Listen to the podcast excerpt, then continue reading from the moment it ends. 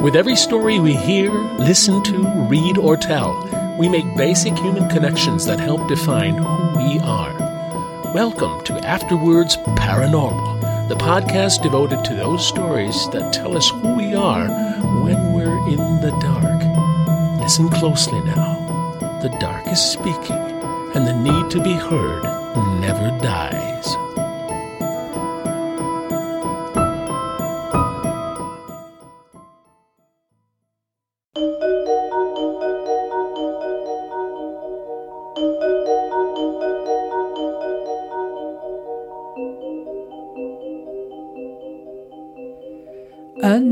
It's time for Home is Where the Haunt Is, the portion of our podcast devoted to personal experiences with ghosties and ghoulies. Have a story to share?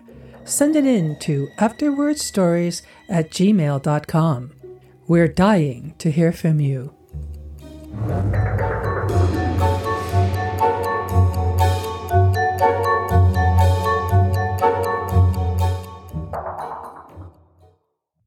Few years ago, I moved into a one bedroom apartment in Melbourne, Australia.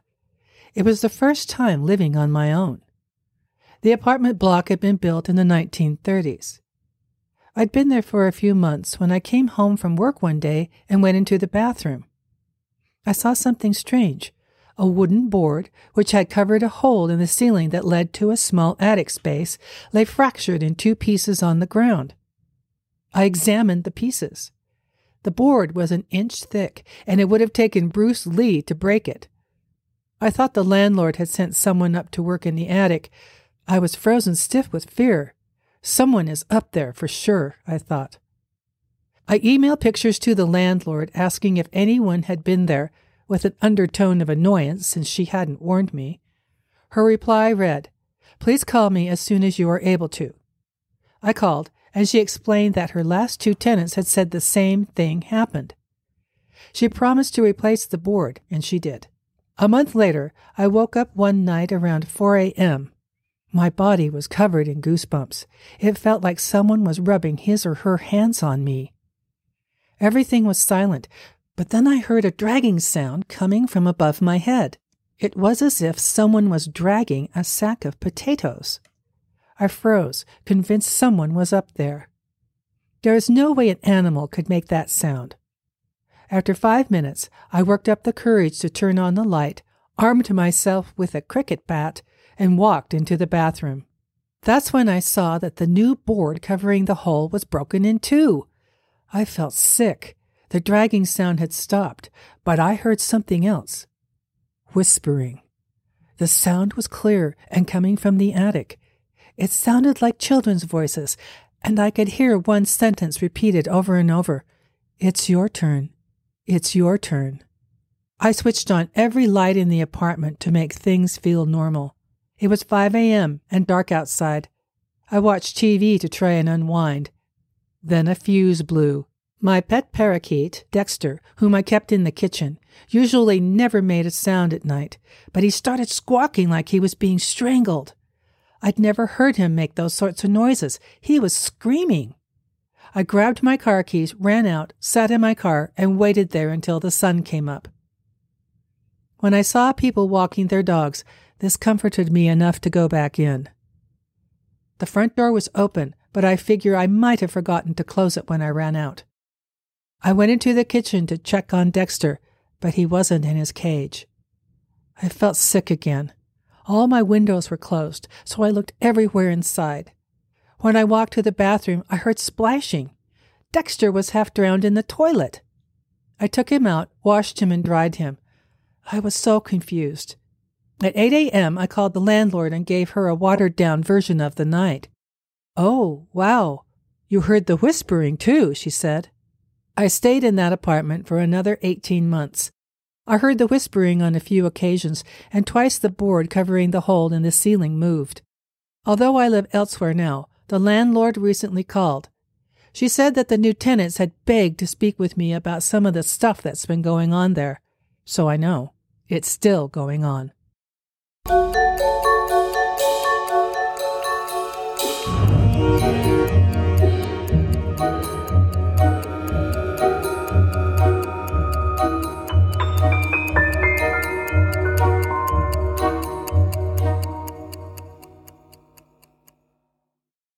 Hello, and welcome to episode 111 of After Words Paranormal. I'm your host, Shelby. Vampire or werewolf? That is the question. Whether 'tis nobler to bite a neck and drink blood, or tear someone limb from limb. In our story, The Boogeyman Will Get You by Robert Bloch, a young woman is infatuated with a man who could be a monster. Will she find out what kind of monster before it's too late? Vampires and werewolves are among the oldest and most famous monsters. The lore for both stretches back hundreds of years and yet remains popular to this day. Most of you out there are horror connoisseurs and know this information by heart, but I do love talking about vampires and werewolves. Let's do a quick comparison of these two lovely and deadly creatures.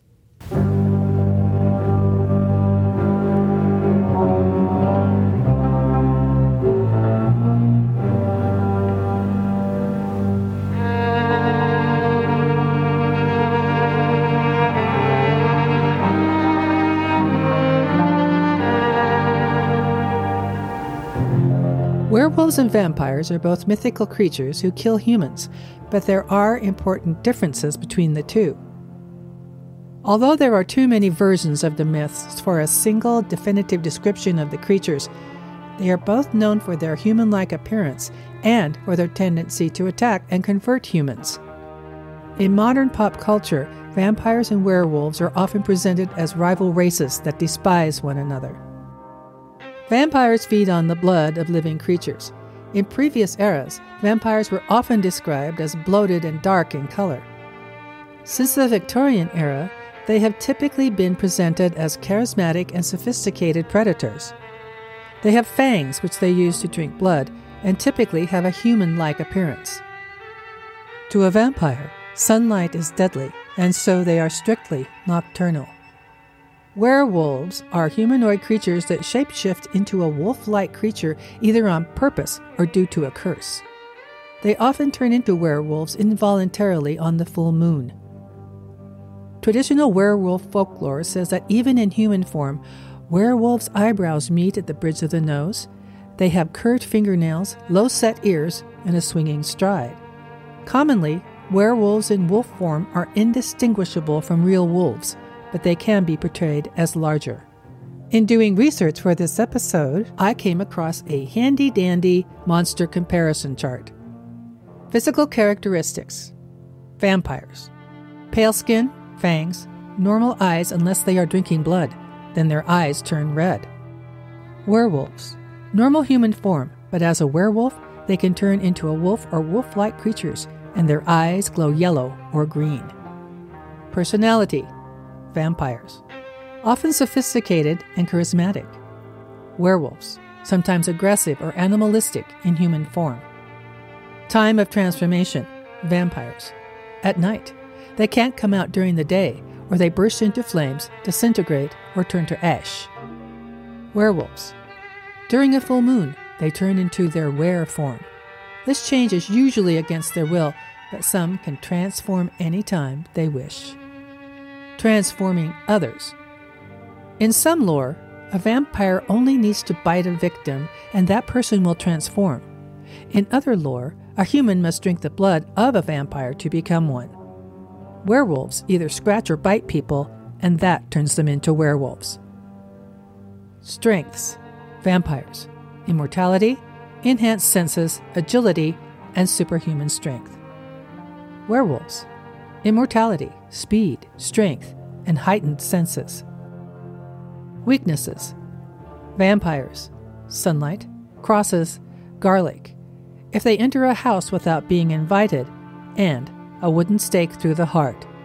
But to quote Dracula in one of my favorite movies, Hotel Transylvania, who wouldn't that kill? Werewolves. Silver bullets or other weapons, and wolf's bane. How to become one. Vampires, bitten, born, or cursed. And werewolves, pretty much the same. How they hunt. Vampires, at night, usually alone. Werewolves, in packs or by themselves. Do they have a tail? Vampires, Yes, as a bat or wolf. Werewolves? Yes. Their diet? Vampires, blood. Werewolves, raw or cooked meat, often human. Famous books Vampires, Dracula, Interview with a Vampire, Twilight series. Werewolves, Werewolf by Night, which was a Marvel Comics series, and the Twilight series. Lifespan. Because of their regenerative abilities, both are considered immortal. Famous films Vampires, Nosferatu, Count Dracula, The Twilight Saga, Van Helsing, and Let the Right One In. Werewolves, An American Werewolf in London, which is one of my favorites. The Wolf Man, The Twilight Saga, Van Helsing, Teen Wolf, Ginger Snaps 1, 2, and 3. Are they alive? Vampires? The opinions are divided on this one. Some say they are the undead, and others say they are still living. Werewolf? Living. Famous TV shows Vampire, Buffy the Vampire Slayer, Vampire Diaries, True Blood, Being Human. Werewolves, True Blood, Doctor Who, Being Human, and Teen Wolf. Habitat, Vampires, anywhere there is an ample supply of victims. Werewolves, forests, swamps, or in towns close to forests and swamps. Origins, the folklore for both these creatures originated in Eastern Europe. Shapeshifting, vampires can shapeshift at will, usually to disguise themselves. Although they can change into a bat, wolf, or a mist, they most commonly attack in their human form. Werewolves use their transformed self to attack and kill. One of my favorite recent vampire films is Dracula Untold, released in 2014, starring Luke Evans. In this film, Dracula can explode into hundreds of bats. I really want that skill. Being an introvert, many social situations make me feel like exploding anyway. By exploding into hundreds of bats, I could also make a dramatic exit.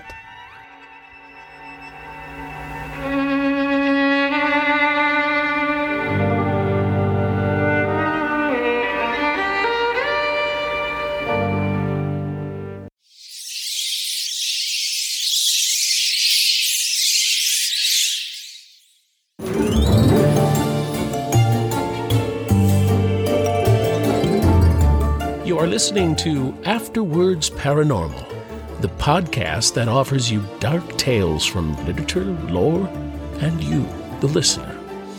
If you're interested in contributing stories to the show, please stay tuned after the story for details.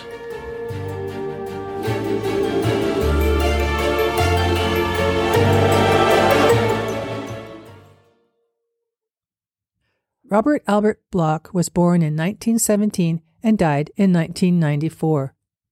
He was an American fiction writer, primarily crime, psychological horror, and fantasy, much of which has been dramatized for radio, cinema, and television. He also wrote a relatively small amount of science fiction.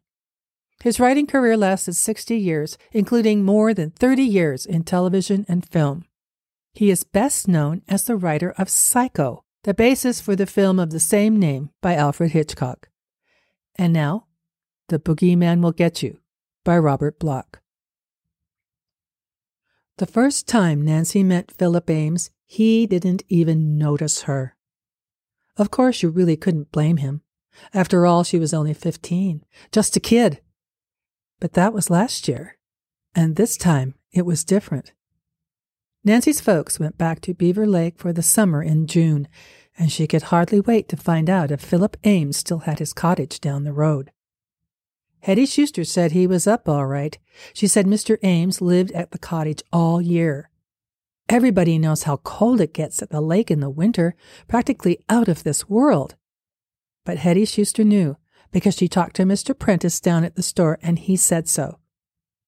That Prentice was like an old woman. He had his nose in everybody's business. The first chance she got, Nancy took a walk up the road past Philip Ames' cottage.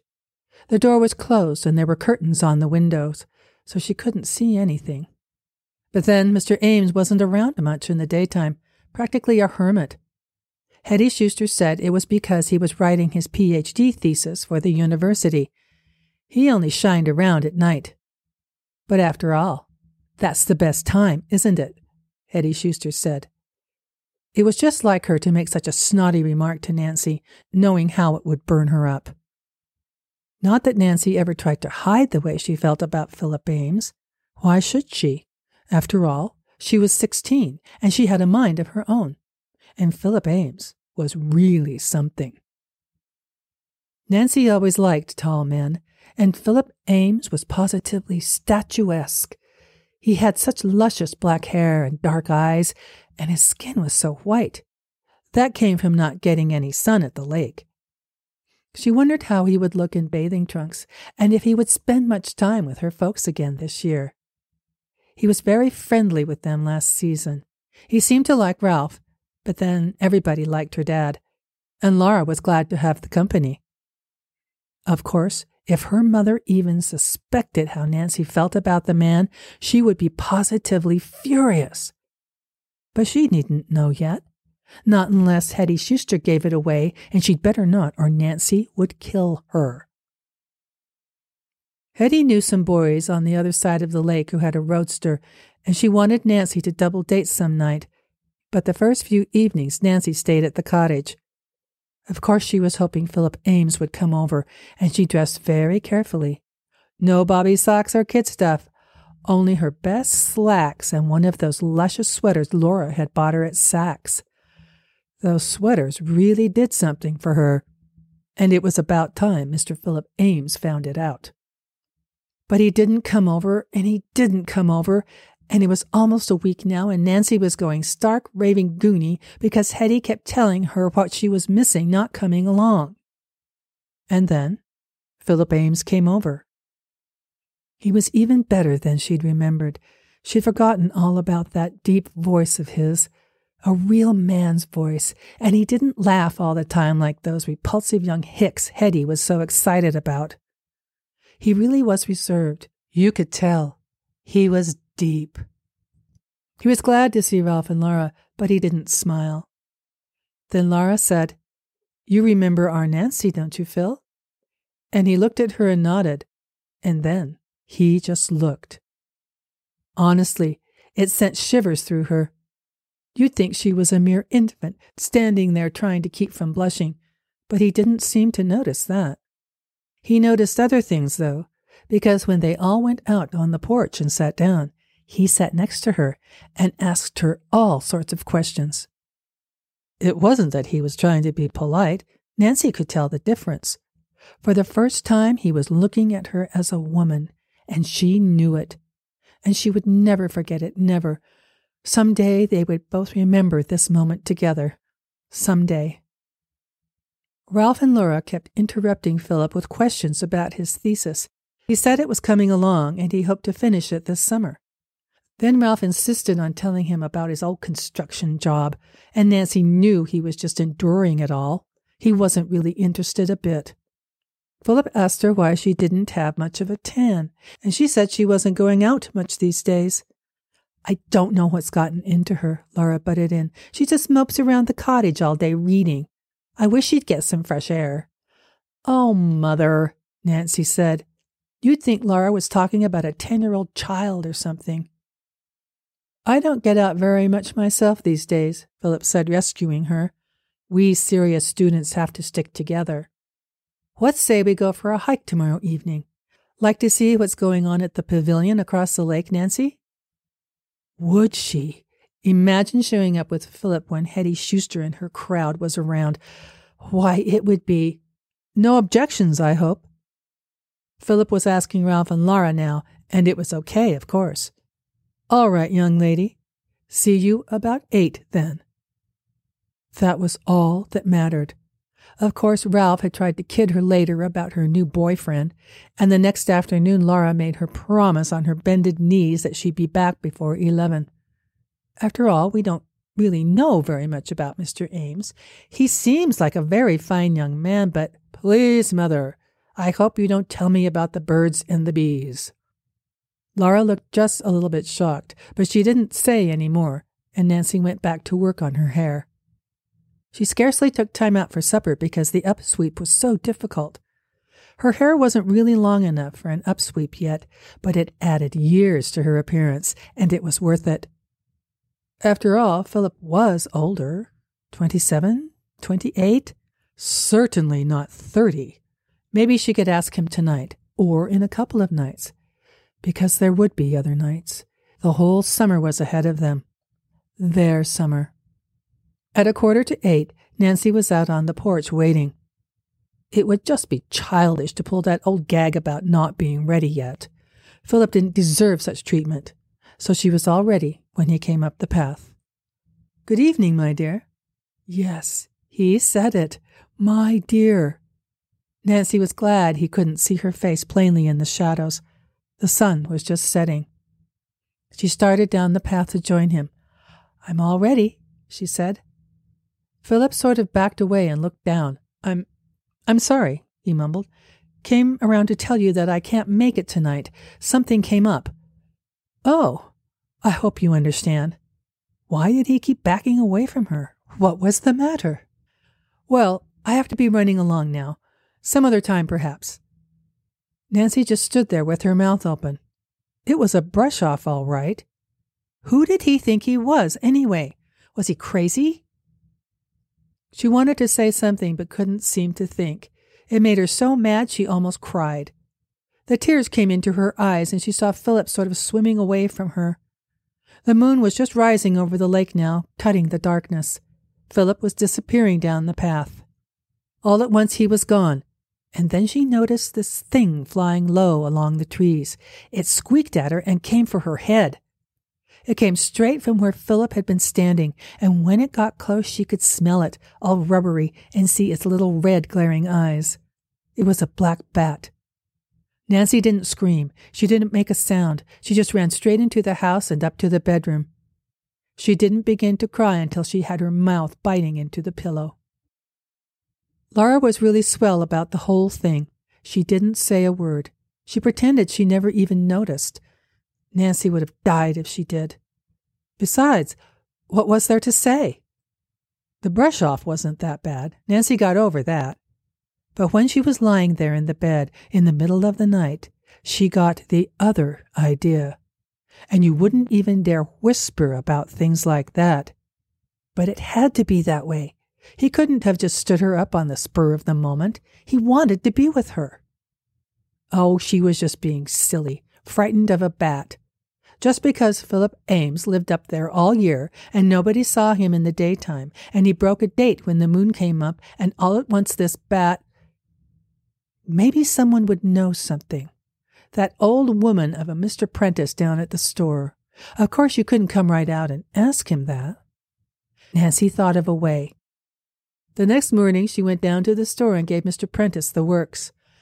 We're going to have Mr. Ames over for dinner this week, and Mother wanted to find out if there's something special he might like. You know, like some canned stuff. Mr. Prentice said it then. She knew he would. He don't trade here at all. Never seen him in my place. Yes, Philip Ames lived here all year round, but he never came out in the daytime, and he never bought food. Never. And it was a lie about having him over for dinner, because come to think of it, Nancy had never seen him eat anything. But that proved it. Still, she had to be sure. Weren't there other tests? In the afternoon, Nancy made a date with Hetty Schuster to visit the boys across the lake. She was glad because when she got home after dark, Ralph said he'd met Philip. Philip was coming over tonight for a while. So, Nancy was able to tell him that she already had a date and wouldn't be there because she just simply could not break it. She couldn't face him tonight after what happened and after what she had thought. And also, that meant tonight would be a good chance to do what she planned. If Philip was out, she could go to his cottage. But it wasn't easy. Hetty was just ready to blow her top when Nancy broke the date. But she didn't ask any questions, and it was only about nine when Nancy sneaked back past the cottage. Philip was in there all right. Nancy went up the path then to his place. It was dark, and there were clouds over the moon. She almost fell flat on her face before she got to the door. It was locked anyway, but the window was open. Nancy took off the screen and crawled inside. The cottage was just a cottage. She had a pencil flashlight and held it down low while she looked around, but there was nothing to see. Nothing. Of course, the bed hadn't been slept in. At least it was made pretty well for a man. And he didn't have any dishes or stuff, not even a camp stove in the place. There were suits in the closet and a drawer full of clothes. It gave Nancy a funny feeling to open his bureau and feel the shirts and socks and stuff all lying there in stacks. Most of it was brand new. There was no mirror above the bureau. There was no mirror in the bathroom or anywhere else. Of course, there wouldn't be if, but she had to be sure. Nancy finally went over to the work table. There was a typewriter on it and a big stack of manuscript on one side. Maybe he was writing a thesis after all. She ruffled through the pile of papers, looking for the title page. It was there. Some notes upon the empirical approach to demonology in the modern world. Somehow that shocked her more than anything else. It seemed to all tie in. Demonology in the modern world today. He was writing about demons and things. Nancy knew now that she'd have to do something, tell somebody. Yes, that was it. Tonight, after Philip left, she'd tell Laura. Tell her that Philip didn't eat and there were no mirrors and he was so pale and nobody saw him in the daytime and a bat flew out of the sunset. Tell her that Philip was a vampire. Nancy never knew how she managed to get through that night after she told Laura. Laura was afraid she would go into hysterics until she managed to deadpan. If Laura wanted to take it that way, let her. Some people are just too superior for their own good. But Nancy wouldn't stop now. She couldn't. If her own mother acted that way, how could you expect anyone else to? There was only one thing left to do, and that was to see it through. At least Laura wouldn't say anything. She positively wouldn't dare. So the next night, when she heard that Philip might drop in again, Nancy excused herself just in time. She waited outside until she saw Philip come up the path. It was cloudy again, but that suited her. Then she headed straight for the cottage down the path. After she finished there, Nancy came back to their place. Philip was talking with Laura and Ralph. She could hear him through the window. You're afraid of the dark. Oh, but you are. I know all about you. Do you understand? You were afraid of the dark when you were a child, not because of robbers or thieves or murderers. Children don't think of such things. You were afraid of the dark because of the boogeyman. That's the term your parents used, boogeyman. One of those smart, sophisticated grown up terms designed to hide the terror behind it. But the terror exists. Because when you were a child, you knew what the boogeyman looked like. You would see him in your dreams, that black, grinning face with the wicked red eyes. You heard his buzzing voice mumbling to you in sleep when you had nightmares. And you'd wake up screaming for your mother. Admit it. You did scream, didn't you? And now that you're all grown up, you laugh about it. Now you're ashamed of your fear, but you're still afraid. You may have learned to sneer at witchcraft and demonology. You read slick, scientific explanations dismissing the basic phobias with a psychiatric phrase. Mythology, folklore, primitive ignorance. That's what tales of witches and wizards are, aren't they? There is no Satan, no hell, right? Yet somehow, you can't keep away from such thoughts. You will buy books about the supernatural and patronize horror movies and visit spiritualists and listen to ghost stories and talk about your dreams and speculate on the Faust legend. Even though you parrot the arguments you've learned, you can't keep away from the mystery, and every so often you'll find yourself in the darkness with that deep fear, the fear which all bravado and pretending cannot drive from your soul, because you know it's true. There are such things, such forces, such evil, and the boogeyman will get you if you don't watch out. Philip laughed. Now, in the face of all that, is it so difficult for you to understand why your daughter might think I'm a vampire? They all laughed, but Nancy didn't laugh. She crouched under the window and bit her lip. Laura had opened her trap after all, and to him probably babbled everything about the food and the bat and all the rest. Now they were having a good time over it. Damn them, she muttered. Philip had keen ears. She heard him get up and come to the window. There was no use in trying to hide. Nancy walked around the porch and opened the door. Why, hello, my dear. Nancy, back so soon? They were all grinning at her at once. She couldn't look at them. Philip had a big smile on his face, and for the first time she noticed his teeth, his big white teeth, the points hidden under his full red lips. That's all she could see, Philip's teeth gleaming at her.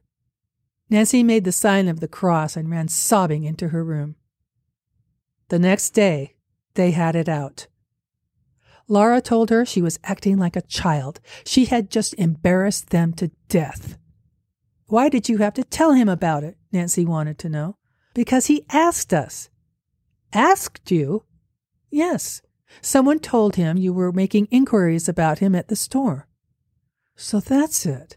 That was why he came up with this long line about the boogeyman. Oh, he was clever all right, making them think she was just pulling some kid stuff, making them laugh at her. There was no use talking to Laura at all after that. She was just waiting to fly off the handle about the whole thing. Let's skip it, Nancy said, and went out. She sat under the trees for a long time that afternoon, just trying to think things out. After all, she could have made a mistake. There were lots of bats flying around at sunset. A man doesn't have to keep a house for himself, he can always eat at restaurants. Maybe he did work all day on his thesis. You don't have to be a vampire to write about demonology. Many people have gleaming white teeth, and nobody had been bitten in the throat or killed or stuff like that. But something was wrong. She felt it. Nancy knew what Laura thought that she was just burned up because Philip had brushed her off on the date, that she had been reading too much silly stuff in books, that she had invented the whole thing just to make Philip notice her. Well, it was true. She did want him to notice her. He was the most attractive man she'd ever met. If only it wasn't true. It couldn't be true. But Philip had no mirrors. She went on like that for hours. It was getting dark before she pulled herself together. Laura and Ralph would be going ahead with supper by now. Nancy got up and started along the path near the lake. She had the jitters all right. The shadows kept jumping around so, and she walked fast. All at once, something moved out of the shadows up ahead. She nearly jumped out of her skin. Did I startle you?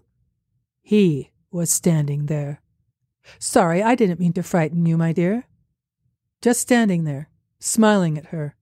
But say, I've been up at the house looking for you. For me? Yes, I wanted to talk to you. Let's take a walk, shall we? Oh, I'm sorry. I have a date. Too bad. I was hoping we might get together. You aren't angry with me about the other night, are you? Not at all. Nancy couldn't figure out what the score was. Philip sounded like an ordinary drip now. Well, she could handle that one.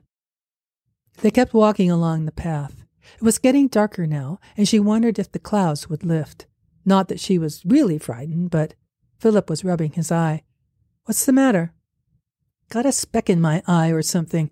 Have you got a mirror in your purse, my dear? A mirror? Yes, if you please. Nancy's hands trembled so she nearly dropped the purse, but she got the mirror out and gave it to him. He looked straight into it and rubbed his eye. Nancy leaned over his shoulder and saw his reflection. He had a reflection. She didn't know what she was doing, what she was saying. The words just blurted out. You, you looked into the mirror. Philip smiled and handed the mirror back to her. Of course I did. And I found that sprig of hemlock on my doorknob last night, too. The one you put there when you sneaked off before coming into the cottage to make the sign of the cross at me. Why, I, Oh, don't look so startled, Nancy. I know all about your ideas. You thought I was a vampire, didn't you? She couldn't say a word. She felt as if she would sink right into the ground. But Philip grinned. Just because I work all day and eat in restaurants and walk at night, you wondered about me. My thesis had you puzzled too, didn't it? But you're wrong, you know. Vampires wear long black cloaks, and during the day they sleep in coffins or grave earth. You didn't find any cloaks or coffins when you searched my cottage, but I. I'm not angry with you, my dear. I just wanted you to get things straight. I wanted you to know that I can touch hemlock and look in mirrors and all the rest. Nancy looked away. The clouds were lifting from the moon, like the weight was lifting from her heart. I see, she whispered. I guess you think I'm an awful dope, Philip. Not at all. He took her hand. A vampire's hand is cold, but his touch was warm. I think you're a very lovely girl. You have beautiful hair, Nancy. Did you know that? Look, the moon is rising, gleaming on your hair. I can see you now, Nancy. You aren't afraid of me any more. No, Philip, I never was afraid. Not really. I, guess Laura was right. It was my subconscious. Subconscious? Scientific, aren't we? You know, I, I must have made all this vampire stuff up just to make you notice me. And besides, vampires are supposed to be tall, dark, and handsome, like you. Philip held her very close then. You're a very clever little girl, Nancy. Very clever. It's a pity you had to stir up such a fuss over nothing. Oh, but I didn't mean it really, and it's all over now. Only Laura and Ralph know. Philip didn't kiss her yet.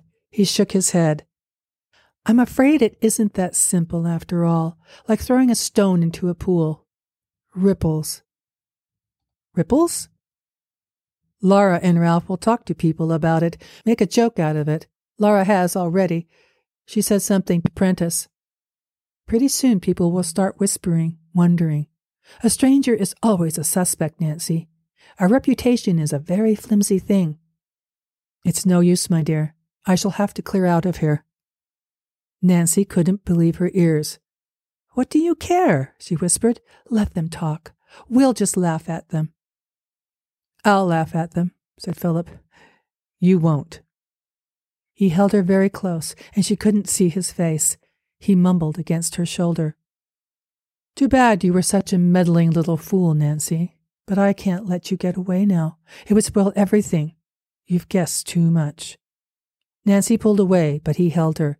He was very, very strong. Philip, let me go! He kept pulling her closer, closer. There was no escape. The moonlight was full on his face now, and for the first time Nancy noticed the change. Philip, it's true then. You are a vampire.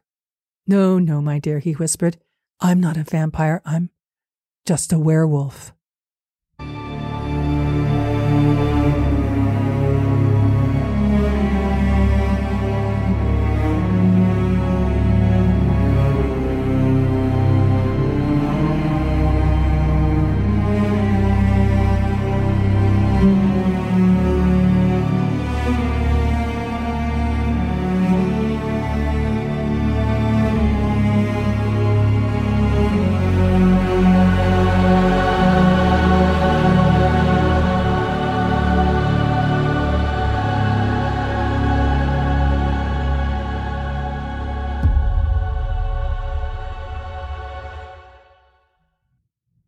I hope those of you that use online dating services are careful to notice certain things in people's profiles.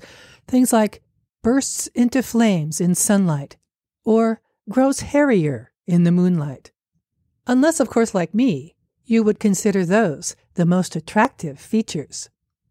Thank you so much for listening to After Words Paranormal. I've been your host, Shelby. And as always, I leave the last words for you.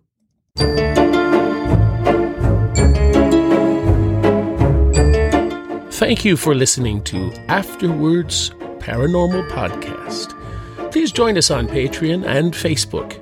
You can listen to After Words Paranormal on Spotify, Apple Podcasts, iTunes, or wherever you listen to podcasts. Contact us at afterwordsstories at gmail.com. And remember, the need to be heard never dies.